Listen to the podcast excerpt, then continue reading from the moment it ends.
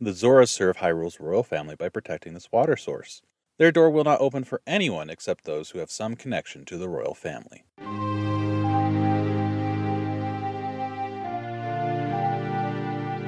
This week on Legendary Adventures, we travel to Zora's domain, but only after we seek happiness by selling masks and meet a few great fairies. After completing Dodongo's cavern, players are directed to the top of Death Mountain to meet a great fairy. A pathway up the mountain beyond Goron City is blocked by large boulders. Players have to use their newly acquired bombs to clear the path and ascend the mountain. It's hard locked, so players can't ascend to the Great Fairy until the game points them in that direction. As they climb, players will find boulders rain down from above and a callback to the Death Mountain locations from both the original game and a link to the past.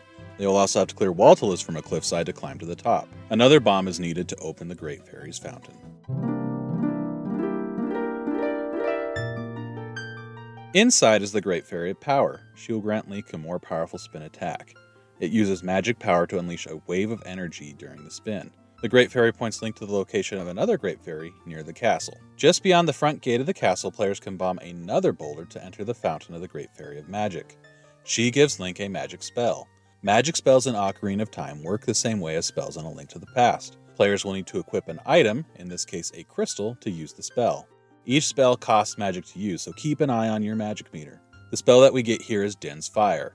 It will be required much later in the game, but for now it's just for fun. It sends out a wave of fire in all directions. It can be used to burn enemies and light torches.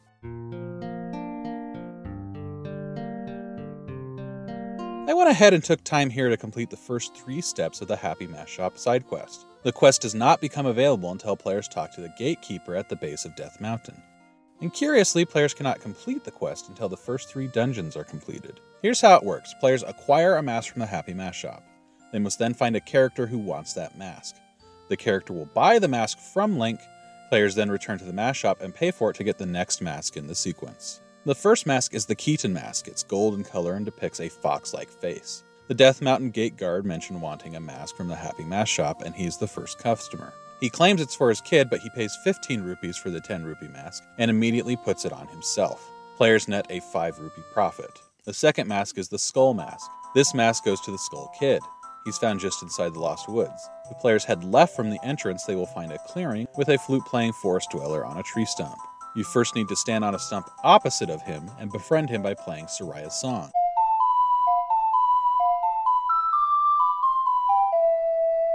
Once you're friends, he gives you a piece of heart. Then, when speaking to the Skull Kid, he mentions that his face is too ordinary. He takes a liking to the skull mask, saying it will make him appear more unusual. He pays only 10 rupees for the 20 rupee mask. Link loses money on this sale. The third mask is the Spooky Mask. It promises to scare many people.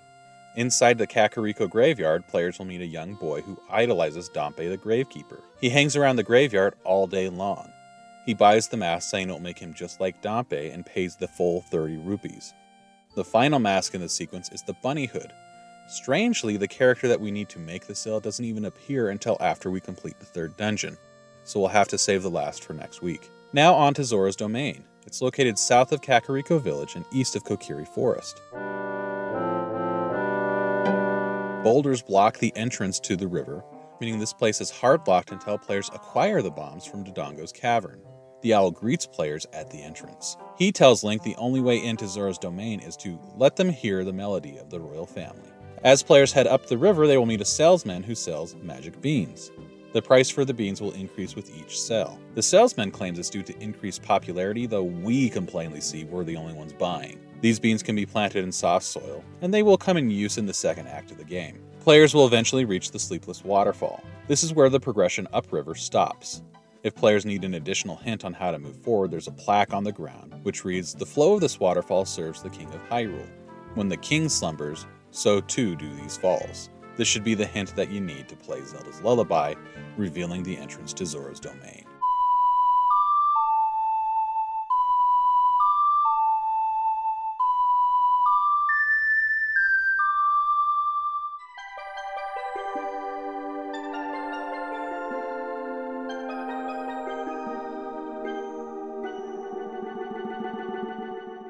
As with Kakariko Village and Goron City before it, Zora's Domain is a highly vertical space. I also distinctly recall that this is the point where I got stuck on my first full playthrough of the game. I didn't play through the game in its entirety until I got it for the GameCube. I didn't own a Nintendo 64 during its heyday, and so my only experience playing Ocarina of Time before then was when I was visiting a friend's house or a cousin's house, and the furthest I ever got was Dodongo's Cavern. When I played the game, I wasn't able just to talk to my friends to find solutions. They had all moved on by that point, and I remember not being sure how to progress. And I know I've heard a few other people say they got stuck here too. So let's talk a little bit about how players are supposed to know what they need to do to reach the next dungeon. The hints are there, it just requires players to do a lot of talking and a little exploring to find them. At the top of the domain, players will find King Zora, who says that his daughter, Princess Ruto, is missing. Ruto, it should be noted, is yet another character name for a Zelda 2 town.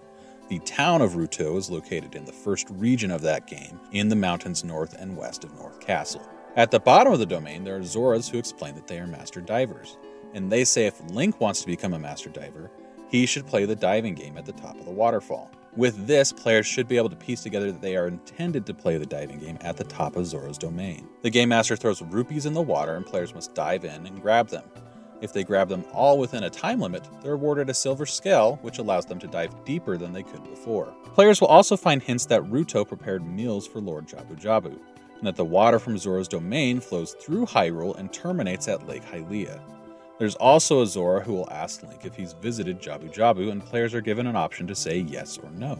If you pick no, he tells Link that he should meet Lord Jabu Jabu, the resident deity, but only the king grants permission to pass. I didn't do this on my playthrough, but I later learned that if you do select yes, it will tell Link that offering a fish to Jabu Jabu is said to bring happiness. A door is visible beneath the water in the lower pool of the domain. It can only be reached once players have the silver scale. Diving through the door, players will find themselves in Lake Hylia. A Zora asks Link if he notices anything strange in the lake. A bottle is visible on the bottom. Grabbing the bottle reveals a note inside. The note is from Princess Ruto, it reads, Help me, I'm waiting for you inside Lord Jabu Jabu's belly. Ruto. P.S. Don't tell my father. So, what are you to do? Well, immediately run to Ruto's father to tattle, of course. After showing him the letter, King Zora tasks Link with rescuing his daughter, and then moves aside, allowing him access to Lord Jabu Jabu.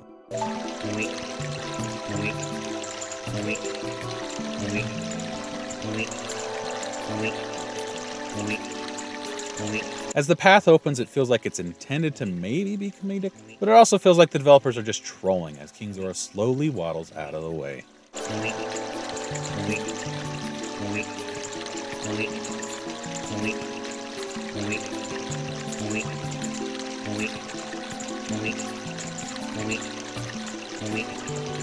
So, we got hints about preparing meals for Lord Jabu Jabu, and if players answered yes to that one Zora earlier, they should know about offering a fish to Jabu Jabu. At the bottom of Zora's domain, there is a shop that sells fish. There is a Zora inside the shop who says that fish can be caught outside. Players can either buy a fish in the shop or they can do what I did and just go outside and catch one in one of their bottles. Lord Jabu Jabu itself is a giant fish.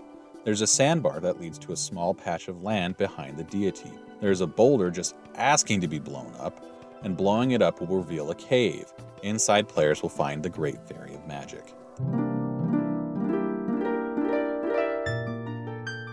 The fairy gifts another magic spell to Link, Farore's Wind. This magic allows players to set a warp point within a dungeon, allowing them to quickly return to a previous location. Only a single warp point can be placed, and it will disappear after a single use. Prior to this playthrough, I honestly can't remember using this spell even once, I did try to make a point of it while playing through this podcast. I ended up not using it much at all. I don't find it very useful, but I'm sure someone could make good use of it. Offering a fish to Lord Jabu Jabu causes the great fish to open its mouth and inhale Link, leading to the third dungeon of the game, inside Jabu Jabu's belly.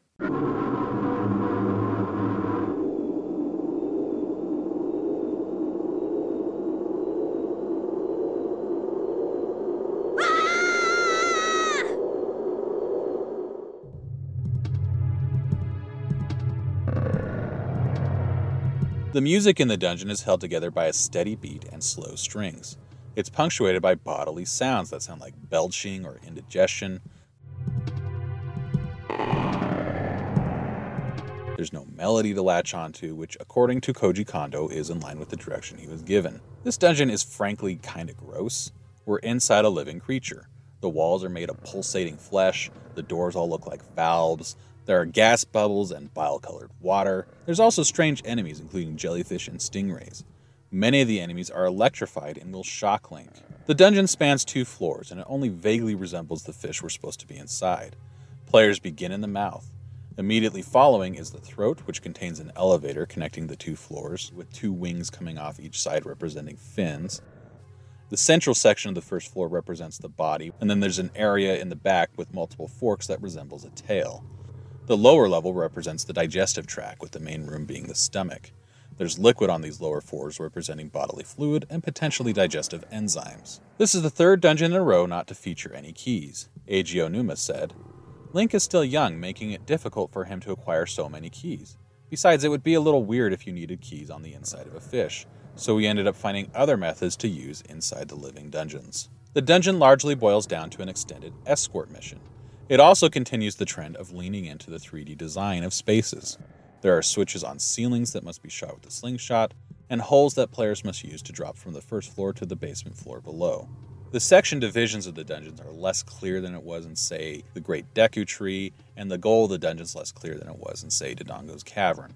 Players are ultimately trying to get into the East Fin where the boss is. Again, none of this is clearly outlined to the players, but they will find that that is the goal as they proceed through the dungeon.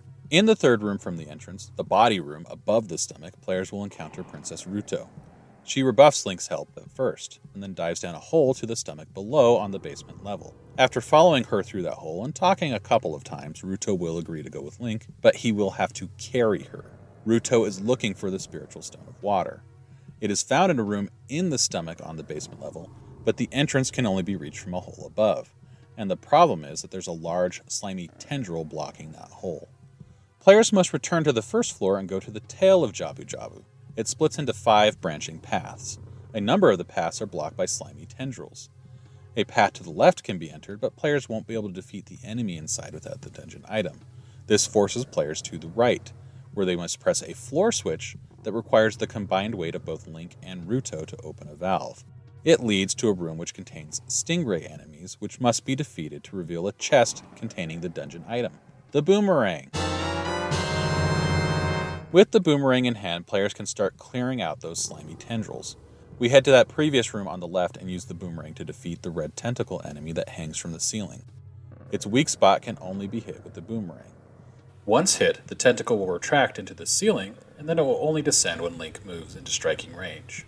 Destroying the tentacle clears out a slimy tendril of the same color. Players can then enter two doors. One on the center left contains the compass. This room's interesting to me because it contains a timed challenge. Upon entering, a 40 second timer appears on screen, and players must defeat all bubble enemies inside before the timer runs out.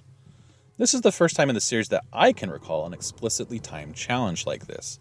There have been rooms that have had falling floors, or even platforms that have only stayed raised temporarily, forcing the players to move quickly. But this is the first time I can actually recall a timer appearing on screen to mark the start of the challenge, and the timer is triggered simply by entering the room. The room on the center right contains a blue tentacle. Defeating a tentacle in this room clears a slimy tendril from the central room of the forking path. That room contains a green tentacle, which clears the slimy tendril which blocks the hole to the stomach. Dropping down that hole back to the basement level allows players to enter a room containing the spiritual stone. But when Ruto grabs it, she's raised up on an elevator to the room above, while the mini boss rides back down the elevator to the room below. This mini boss is a giant Octorok, and the fight is a 3D reimagining of the cue ball mini boss from Link's Awakening. The central pillar or elevator is lined with spikes. The boss circles around the room. Players can move quickly in the opposite direction to get behind the boss and land blows. However, they can also use the boomerang to stun it, making it easier to land a hit. Once the mini boss falls, we can ride the elevator up and make our way to the boss room. Players will have to use the boomerang to stun some fleshy platforms which violently shake when Link gets near. Players will also have to use a box to depress a floor switch to advance towards the boss. The final puzzle before entering sees players throwing the boomerang around a transparent barrier to hit a ceiling switch opening the door. The boss here is Barinade. It's described in game as a bioelectric anemone. Players must use the boomerang to slice three tentacles which attach Barinade to the ceiling. It will then start moving around the arena with electric jellyfish swirling around it. Players must use the boomerang to destroy the jellyfish and to stun Barinade in order to land hits with the sword. Once Barinade falls, players are awarded a heart container.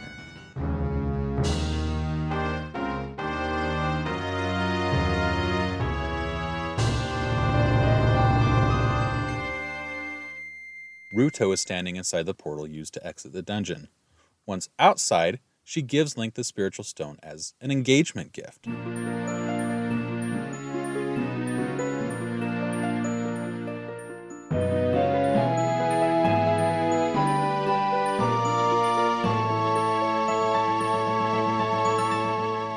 Link doesn't understand what's going on, but he accepts the stone all the same. Now it's time to return to Princess Zelda. We'll do that next week. If you enjoyed this episode and you haven't already, please consider subscribing. To everyone who's already subscribed, thank you. I'm Paul Riley. Thanks for listening.